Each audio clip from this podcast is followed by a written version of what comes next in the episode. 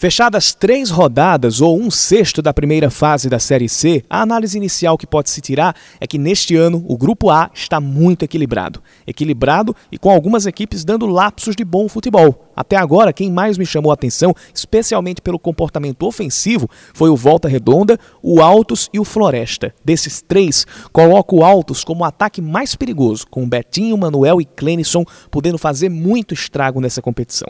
Defensivamente, quem está se comportando bem é o Ferroviário de Francisco Diá. O Santa Cruz até tem a defesa ok, mas se perde com completamente no ataque.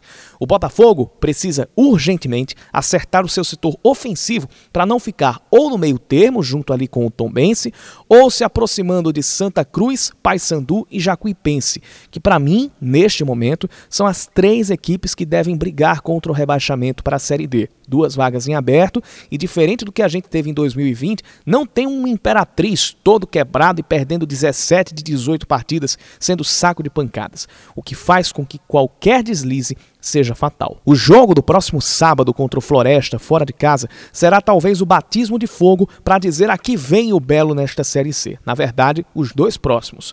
Nós saímos daquela fase em que pontos perdidos podem ser recuperados mais à frente. Daqui a três semanas, sairemos de um sexto para um terço da competição cumprida. E o que era um campeonato de tiro longo vai se tornar algo de sprint. Contra o Floresta fora e contra o Altos em casa, o Belo terá que provar todas as suas competências, ser um time ainda mais versátil, o que por enquanto só conseguiu uma vez em 18 partidas. Conseguindo bons resultados e encaixando reforços, o que deve acontecer nesta semana ou na próxima, o Botafogo pode ganhar confiança e se firmar dentro do grupo que estará na briga pelas primeiras posições na tabela.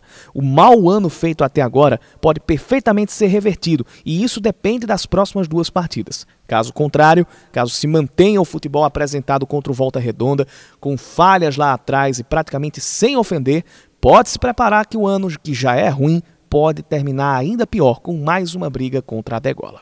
Bom, para terminar a coluna, quero deixar um recadinho que você, torcedor, especialmente botafoguense, vai gostar muito. Neste sábado, você vai ouvir Floresta e Botafogo ao vivo, aqui na Band News FM Manaíra.